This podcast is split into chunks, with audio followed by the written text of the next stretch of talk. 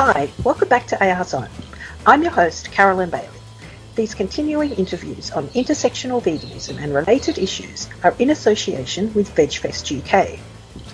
In our interview today, Roger and I are pleased to welcome our special guest, Mary Lawrence. Mary is a vegan chef and wellness educator. She's also a board member of the American Vegan Society and a frequent speaker at vegan events in the United States. She holds a certificate in plant-based nutrition, a BA in English, and an MA in communication. Through advocacy that includes cooking classes and engaging conversations, Mary helps to make the vegan transition as easy as possible, more affordable, and delicious. Mary's joining us today to speak about her brand new book, Eat Vegan with Me, a book which is about vegan friendly food and much more. She also covers issues such as overcoming obstacles, gardening, self care, and much, much more. Mary, thanks for joining us today and welcome to AR Zone. Thank you. It's great to be here. Mary, first of all, congratulations on the book. I really, really like it. Thank you. I mentioned that your book is more than a recipe book. You cover ethical issues, personal obstacles, and other really important topics, and then you follow that up with some beautiful recipes. What motivated you to write a book about both ethics and recipes? It's a good question because um, my first cookbook that I wrote was in 2014 called Easy Peasy Vegan Eats.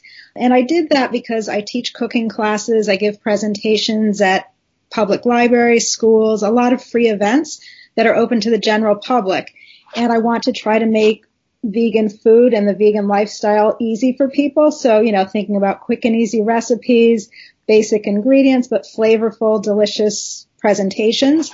So people were often coming just out of curiosity and then they would say to me, I'm just here because I want to learn some new recipes, how to cook some vegetables, but I don't want to go vegan. I say, okay, and then at the end of the presentation, they would come up to me and say, you make eating vegan look so easy and the food is delicious. And then they want to learn more.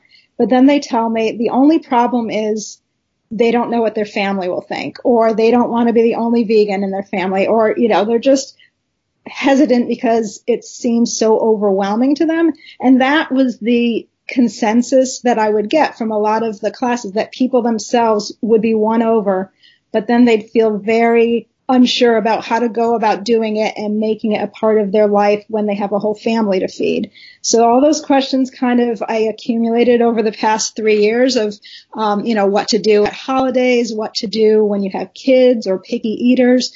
So these are some of the issues that I address in the book. And really it's about making the food not only tasty and presentable, but in a way that's not preachy to present the message of eating compassionately along with eating delicious food and that you don't need to harm any animals in the process. So that to me seemed like an area, it was covered in some ways in some books and also the advocacy a- aspect of uh, what I do, so activism, and I kind of think about it as everyday activism.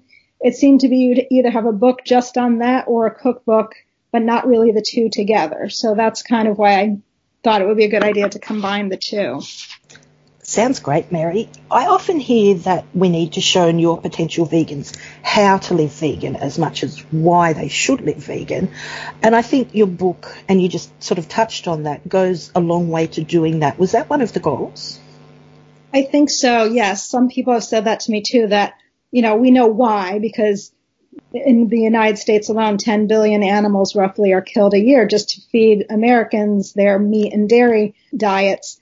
And we know how destructive it is to the environment. If you watch the documentary Cowspiracy, and then if you watch the new documentary What the Health or Forks Over Knife, you find out how destructive it is to our personal health to eat animal products. So we know all the why, but right, the how part of how to do it on a regular basis those simple things that we as vegans, once you're vegan for a while, you kind of take for granted. But then if you look back and think about your very first few days as a vegan, it is a challenge to, you know, kind of overhaul your entire um, pantry to get new ingredients, to learn all those substitutions. So yeah, the how of making it practical on a daily basis as well as to do it in a way that is going to be fun and an adventure to people that you're um, cooking for and cooking with. I think that is really important too, so that it doesn't sound like it's, um, you know, taking things away from people. Instead, you're adding and you're making, hopefully, food more exciting and adventurous.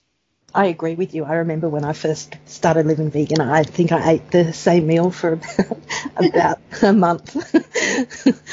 and I'm sure it was good. And I, you know, I saw, I kind of get into those habits too. But the average person really only eats about three to five different kinds of um, meals on a regular basis anyway. So it's just figuring out some staples to start with. Exactly. Yep. Well, speaking for myself, I still eat the same meal, and I've been vegan since 1979. So um, it uh, must be good. Yeah, yeah, still... yeah, it must be. Yeah, it's uh, yeah yeah, cereals or something. Um, actually, you, you, you say about the why and the how, Mary. I, I sometimes think that the the why is often neglected over the, the kind of how, but you, you don't agree with that, no? Well, I think it's covered in a lot of books, but certainly it's not in the forefront. When people are eating a meal, they're often just thinking, I'm hungry. What can I put on the table? What can I, you know, make that's quick? And that unfortunately becomes, I think, part of our habits, our eating habits is convenience food and fast food. And then when you're eating mindlessly, you're not thinking of what it takes to get, you know, the food into the restaurant or, you know, produced into the grocery store. When you become more mindful, yes, that's when you do start thinking of the whys, like, you know, why do I want to support these industries that are, you know, violent, that they're, uh, they cause suffering in the world. They, I think about not just the animals, not just the environment, but I think about uh, slaughterhouse workers and farm workers who essentially have to desensitize themselves in order to do the kind of work that they do on a daily basis. So for me as a consumer, I ask myself, that's the mindful part, do I want to support an industry that causes essentially trauma in these employees and essentially many of them have PTSD as a result of their work and and right, I consciously think about that and that helped me make the decision because it's initially for 20 years ago is when I changed my diet initially for health reasons.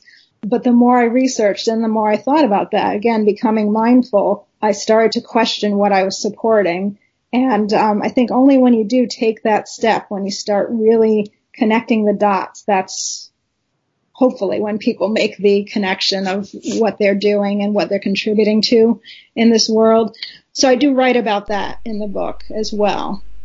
Yeah, I think I think that's a really important point because I think the research even suggests that if people don't engage with the ethics of the situation, then they're liable to stop, you know, living vegan as it, as it were. Whereas the ethical vegans tend to stay vegan. So I don't think it really matters how people move into the idea of uh, veganism. I think it's important that they engage with the ethics fairly soon after they do that. Yeah. Right. I think that's a really good point. As you said, it doesn't matter how you get there, but and then the idea of continuing to educate yourself, to not just stop with, oh, I found some really good food that makes me feel good, that I've lost weight, um, I've got a lot of energy, but then to continue to do the research and say, well, why is this food so good? And, you know, how is it contributing to the overall effects of the health of the planet? And that's when I think it really becomes a bigger issue. And then you start realizing how we as humans can, can contribute to what's going on in the world. And in a way that too can be very empowering. I think being a mindless consumer, you're just kind of caught up with being stressed out all the time and just eating whatever you can, uh, whatever you're told to eat by advertisers. And you don't think that you actually have control in that process. You feel like you're almost, I wouldn't say a victim because we all have a choice, but um, you just become so caught up in that mindless cycle of not thinking about what you're doing and what you're contributing to. But when you take a step away from it and you realize you can say no to all of that, that's when it really becomes a sense of empowerment that you can control not only what you're doing, but what effects you have on those around you. Mary, I mentioned in the intro that one of the issues you address in your book is overcoming obstacles. What are some of the more common obstacles a lot of vegans face, and what advice might you have for those vegans on how to overcome them? Right. Well, one of them, as I mentioned, when I teach my classes, is just that idea of being the lone vegan. And many people have addressed this as well in advocacy. But um, I think it is a, a realistic concern that people have is how to interact in social situations. They don't want to make other people feel uncomfortable. Um, and this is something that I do address in the book. Many people, I think especially women, were conditioned to be people pleasers to some extent. We're conditioned to not upset others and not have conflict. While I'm not saying that as a vegan you should be judging people all the time or intentionally causing conflict, I think there is a concern that people might have that if they say the word vegan or if they say I'm not eating what you, you know, have traditionally eaten, uh, especially at holidays when you tell your, for me, I'm part Italian. So if I would tell my Italian grandmother I'm not eating that lasagna, you know, you, you have concerns that you're going to offend somebody. So it's a delicate balance to try to stay true to your values while also not offending people. So that is an, an issue that I address in the book. Really, it's about communication. In addition to running my vegan personal chef service, in addition to teaching cooking classes, I teach English part time at a community college. When I'm teaching, these are some of the issues that come up as well. We have class discussions about current events like race and gender issues and the environment. I think another problem, a difficulty is education as well, having that information available. Sometimes it can seem overwhelming. Fortunately, we have the internet, which is, gives us access to so much information. But I think the average person coming into it might feel a sense of not only being overwhelmed, but what can you trust? What is true? What research should, should you believe? Because you're often going against decades of tradition of being taught that we need meat and dairy to be healthy. And even our doctors, many of them don't have nutrition backgrounds and they tell us we need to eat meat and dairy. So that can be a challenge when you're going against what everyone else in your circle might be telling you. And then you've just met this vegan chef who's teaching a cooking class at a library who suddenly changes everything that you've thought of. So that I think can be very difficult for people to just have that cognitive dissonance of just like things being completely different from what they've learned in their socialization. Thanks for that, Mary. So, Mary, you talk about uh, family relations in the book, and you just mentioned that a few minutes ago as well. As a sociologist, I know this is like a tricky one for sure. Um, I've spoken about how family baggage can accompany many interactions with family members it's also been noted that lessons in morality are usually handed down from the elders to the younger people in the family. With many younger people taking the moral lead in veganism, however, there's often kind of a break in that pattern. So you talk about a disruption of family dynamics in, in, in that kind of sense, I think. And you say that being open and honest with family members is very important. So can you say a little bit more about that? Yes, it is a challenge, and I have to say so. I've been vegan for 20 years probably the first five to seven years, I think, you know, you get the chiding, you get the uh, comments at the dinner table. It's difficult at first. I will acknowledge that. For anyone that's a new vegan that's listening right now, just know that it may be difficult depending on your family dynamics. So I do make recommendations in the book, some things such as setting ground rules. So having a conversation outside of the dinner table, but where you just explain to your family how important it is for you to be true to your values, to be living a lifestyle that is important and that is compassionate and just. And let them know that this is not something you're doing on a whim, that you've done the research, that you've educated yourself, and that it's something that you see as a responsible step as an individual in our society. So I think having that kind of a conversation. It may seem awkward at first, but letting people know that you are responsible and that you are not just doing this on a whim. It's really important. I think it's also important to let people know that joking at your expense is not something that's respectful and let, you know, I think it's good for a vegan to take a stand and say that wasn't funny and to be feel okay to let people know it's not funny to make a joke about animals being killed or about your concern for animals. Um, and unfortunately, that does happen because I think people do feel somewhat defensive over their lifestyles and they feel like the vegan is coming along and judging them, even if you are not necessarily saying words of judgment. Sometimes people do feel defensive and judge just when they know that you're vegan. And I've had that experience as well. So that's really important to kind of make clear with your family. The other thing I would say too is just expect not everyone is going to be on the same page as you. So if you do get, even after having that kind of a discussion, if you do get comments that are disrespectful, you can let somebody know that was, you know, that was not respectful. I, I respect you as a person, uh, and I would appreciate you respect me as well. So these conversations can be difficult. I've had them with my family members, and so for the last five years now, we've been having vegan Thanksgivings. I do the vegan cooking, and it's all at my house, so I get to make the entire menu, and it's amazing. I think just within the last year or so, so it's a small family, four of us, just within the last year or so, there, after me being vegan for 20 years, they are, are starting to actually request more vegan foods. And my brother, who is a year older than me, on his 50th birthday, he um, actually said to me that he hadn't eaten meat in three weeks. So for me, that was a huge accomplishment. And then this Christmas, he actually requested tofu marsala for the entree. So we had a vegan Christmas as well.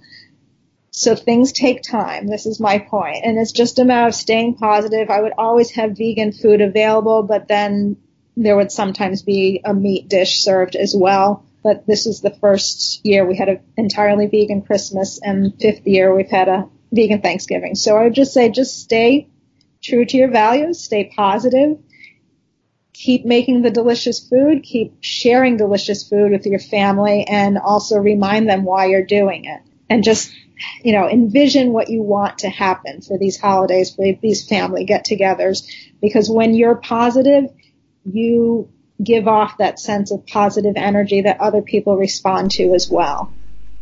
Yeah, yeah. Th- thanks. Great, great answer. And I, I really appreciate. I, I've taught the sociology of humour. I really appreciate what you said about joking because there's a real serious side to joking. Mm. Going back to the first point, it's really kind of absent reference thing. You know, like um, the dinner table is probably the worst place to have a conversation about veganism, and yet it's it's it's that time when people start asking vegans all these questions. Yeah, I know there's uh, different points of view on how to handle that, and I've gone both ways. At first, I would d- do the default of saying we can talk about that after dinner, but now I actually say we can talk about that now if you're ready to hear what I will tell you and I and I will tell them that it's going to be honest and truthful. And then I ask them if they want to hear that. And sometimes just knowing when I preface it that way, they say, mm, maybe I'll wait till later. Sometimes yeah, kind, kind of, a, are you ready to hear this? yeah. Yeah but I think that gives it the seriousness that it deserves rather than it being a joke. And I think that does make people stop and think that if they are going to ask a question, it better be a serious question and it better be an honest curiosity rather than just an attempt to make you feel uncomfortable or put out. I think that's brilliant advice, Mary. I really appreciate that. You also give some really helpful advice in the book on assertive communication techniques. I wanted to ask you about this because in recent times I've seen an increase in so-called reducetarian logic in the vegan community, where vegans are being told that we ought not speak up in difficult situations and should instead eat and use other animals in order to avoid upsetting non-vegans. I've also seen a number of gotcha scenarios put forward by reducetarians who aim to back vegans into a corner which forces them to eat other animals, rather than helping us to navigate those difficult situations and to avoid harming others. It seems to me that helping vegans to navigate difficult situations would be far more productive than convincing us to eat other animals. Do you have any advice for vegans who might have been taken in by this strategy, in, specifically in terms of assertive communication techniques? I will acknowledge it is very difficult and very uncomfortable when you are put in those kinds of situations. So if you're a vegan and you're thinking of a response, just know that that feeling that you're having, that gut reaction, is a sense that it's telling you that you need to stick with what's right for you. You need to stick with what's true for you as far as why you're vegan. If you're vegan because you feel that we have no right to kill another being that deserve to live, if you feel like you don't want to contribute to violence in this world, if you feel like all those other reasons that I mentioned about not wanting to contribute to human suffering because of the, those who are employed in these businesses that essentially desensitize them from what their actions are because they are killing animals on a daily basis. For any of those reasons, remember that when you're responding and think to yourself, do I want to condone any of that? Um, to me, it's a matter of speaking with authenticity. So not just being assertive, but authentic. So if you're doing it for all those reasons, all those ethical reasons, I think there's no way to compromise. You would have to say that the goal is to always be vegan. So you want to live true to your values and the responses that you give would also be authentic as well. So honest, authentic, but also respectful that somebody might not yet be where you are. So I think that's the important step. So it's, um, if somebody is moving in the direction of vegan and they're starting by cutting back on, say, they're not eating meat, like my brother, for example, um, when he turned 50, he stopped eating meat. I didn't chastise him. I didn't say, oh, you should be vegan and, you know, judge him at that point, but I just said, that's great. So I gave him positive encouragement that he's moving in that direction.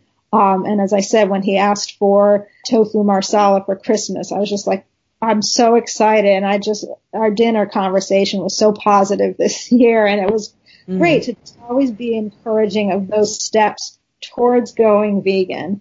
People do it. Some people go vegan overnight. Some people, as I said, start by giving up meat. They're vegetarian for a while. I had a friend who was vegetarian for 35 years and I would always point out to him the you know, tell them the truth about what goes on with the dairy industry, how baby cows are taken from their mothers, and it's an emotional detachment that's just as traumatic as the, you know, physical violence of killing a baby cow for veal.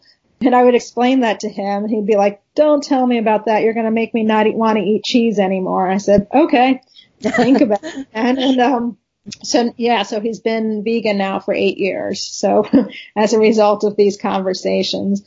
And that's the thing. It's like, I think it is just a matter of honestly sharing the truth to people that may not be aware of it or they may, you know, say they don't want to hear about it. And then you'll say, okay, well, just research it when you're ready to look into it. I agree with what you've said. And I think that, um, being respectful, particularly, is something that's really, really important, both toward other vegans and toward non-vegans and people who are who are transitioning and, and starting to become vegan. I guess the thing that concerns me is when we have reducetarians suggesting to vegans that if they're put in a position of, say, somebody cooking a dead rabbit for you or somebody cooking a meal that contains animals or animal products. And the reducetarians would suggest that you only have one choice when you're sitting at the table under such a circumstance is to eat the animal product or the animal who's on your plate because to, to not do so would be disrespectful and you would offend the person who cooked the other animal for you and instantly turn them away from veganism forever. And I guess my concern is that there are people supporting this idea when what I think would be a much better approach would be to help vegans to understand that they can use assertive communication techniques to say no. We don't have to say, no, you're a bad person for cooking this rabbit for me. We can say no and we can be polite and we can be friendly and respectful and humble and gracious in the way that we say no. It's the way that we communicate with other people which right. is going which is going to impact on how they feel about us and how they feel about veganism. We don't have to be s- submissive and just say yes, okay, I'll eat that kangaroo or I'll eat that rabbit or I'll do whatever you want me to do. Just please like me. Yeah, right. And I'm nodding my head through this and. in some situation, I mean, you could say almost that scenario is a little absurd, but on a regular basis, I think of, so I have neighbors and Christmas, my neighbors exchange, you know, just informally exchange gifts, often homemade gifts. And one of my neighbors, it was her tradition to, she would make a cream cheese, nut and raisin spread and, you know, put it in a nice little jar and label it. And I said to her, Oh, that's really sweet of you. I, that's so nice that you make homemade gifts for people. And I said, if I hate to tell you that I'm vegan, I didn't want to apologize for myself, but at the same time, this was like, I moved here three years ago. So it was the first like interaction with a neighbor. yeah. So, so I kind of like, not at my expense, but I, you know, said that because I didn't want to make her feel uncomfortable. I said, I really appreciate it, but I said, I'm not going to be able to eat it. But then we had a discussion about it a little bit. She was not offended. She was curious to know because she's she had heard about those vegans, so I got to meet one, and you know I was pleasant, I guess. And then the next day or a day or two later, she came over and she had a jar of homemade applesauce, and she said, I also have a tradition of making applesauce. So she brought me that and that was really sweet and it was probably some of the best applesauce I had ever eaten.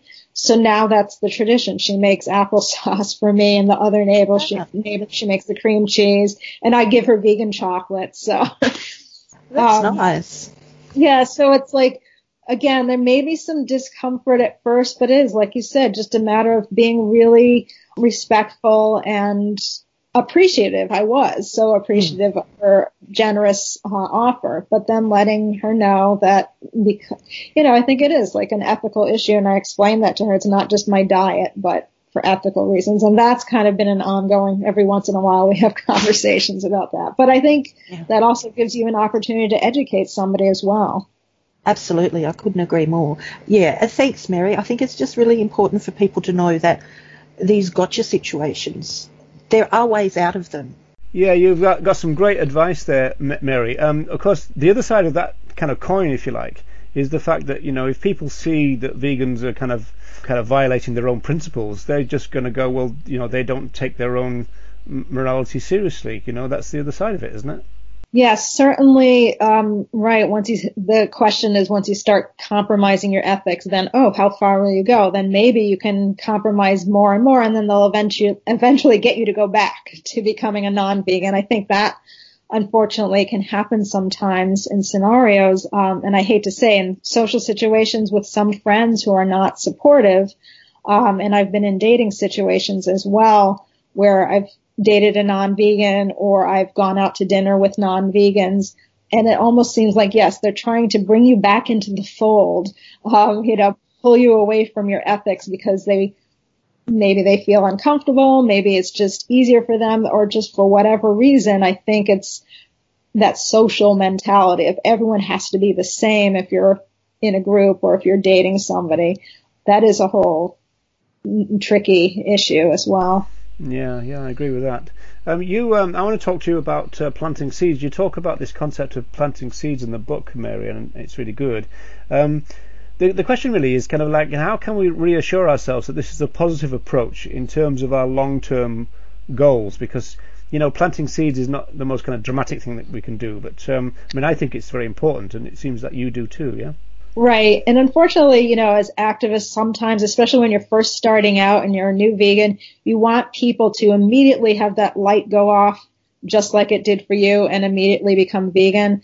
Unfortunately, the reality that doesn't always happen. In fact, it rarely happens. So that's why I do think the idea of planting seeds is each time you have a conversation, each time you present yourself in this positive way and explain in a way that people understand they emotionally connect. I really think it's important to tell your story of why you're vegan and why it matters to you. So not just, oh, it's about vegan cupcakes, but it's what goes on to produce the food. So those little uh, bits of information, they add up. And when they meet, meet another vegan, hopefully they'll get another positive reinforcement. So that's why I think it's about gardening. So you plant the seeds, somebody else waters the seed by talking about it some more. Each time they, you know, watch another documentary or, you know, read a magazine or see some article that's about veganism in a positive way, each time it's continuing to cultivate that seed and helping it grow such that eventually you reap the war, rewards and somebody becomes vegan, hopefully. And I, I do say that because as a gardener, I'm a gardener and I know I have to have faith that eventually all of my work is going to pay off. Um, fortunately, teaching and uh, giving these presentations all the time. I have um, a couple of examples I read about in the book of people coming up to me years later and talking to me after I've given a presentation saying, I, I saw you give a cooking demonstration at Whole Foods seven years ago and I'm vegan now. So, um, that to me is very rewarding. And I've had students, I teach English part time and one of my students, because I talk about this stuff in class, even though I'm teaching how to write, I'm also teaching about what's going on in the world. Uh, one of my students came up to me, saw me, um, a couple years after I taught him and saw him in the hallway and I noticed he had lost a significant amount of weight and he said, yeah, guess what? I'm vegan. After I took your class, I started researching. I t- told them about Cowspiracy and he said, I saw those documentaries and he said he went vegan right after that class. So I do know it happens and that's why it's so important to always talk about it. And I also say in the book to always use the, use the V word to say vegan because it's about the lifestyle rather than plant based, which is about a diet. And even though, you know, if somebody comes to veganism because of health reasons like I did 20 years ago, to always plant that seed of veganism to have them think, as we already mentioned, about the ethics behind it. So, um, that really, I think, makes it stick more. Yeah, yeah, that's that's a great answer. I I love that, and uh, I um I used to teach mature students in North Wales, and I did a course once, and um in the in the end, a uh, a farmer, believe it or not, went went vegan. So I was planting seeds there. But you know, That's the the important point is that I think uh, a lot of animal advocates make a mistake about this. They often say things like, you know, I saw that video or I saw that X, whatever it was, and that made me go vegan. And I actually think it's more like a jigsaw. That what they're remembering mm-hmm. is the final piece going down. But there was a lot mm-hmm. of um, seed planters before that you know, and, and all, all they're remembering is the final bit. But there's a lot of other people putting all all all the bits in, you know, before that. Yes, it all contributes. I love that analogy. I agree with that too. I love the idea of planting seeds. I've always thought that it's it's really really important, and I think it's also worth mentioning that it's another reason to be respectful when we're speaking with non-vegans because as we're planting those seeds, we can also plant negative seeds. So if we're not respectful with those people, the next person who may come along and speak with that person about veganism, they may not be as receptive to them as they would be if we had been respectful. So I think that that's something that's worth keeping in mind as well.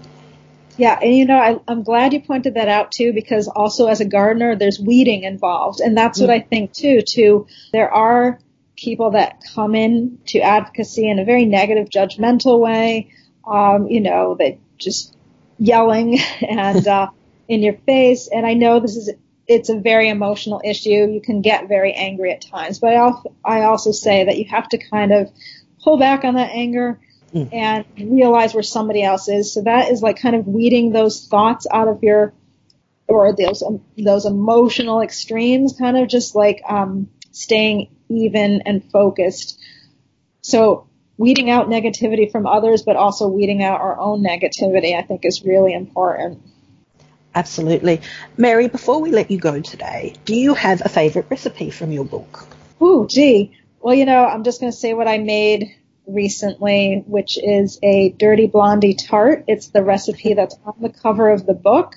There is a video of it, so for anyone interested in learning how to make it, you can um, check out the video on YouTube on my uh, Well on Wheels channel, but it's made with garbanzo beans, oatmeal, and coconut, and it's pulsed together in a food processor. There's chocolate chips, pecans, and co- toasted coconut on the top, and I like serving it with a maple pumpkin butter sauce. It's delicious this time. Of, well, this time of the year for us, it's really cold right now, so it's a nice, delicious comfort food for dessert. I think it's kind of a twist on the traditional blondies. They're, you know, the chocolate chip brownie, but um, but it's got all those extra ingredients in there. So sounds delicious. Mary, thank you so much for joining us today. Congratulations again on the book. I really, really liked it. Thank you also for everything that you're continuing to do on behalf of both humans and other animals. Thank you. I've enjoyed being here. You're so welcome. This is past maturity. No member of the animal kingdom. Ever did a thing to me? So I don't need red meat or whitefish. Don't give me no blue cheese. We're all members of the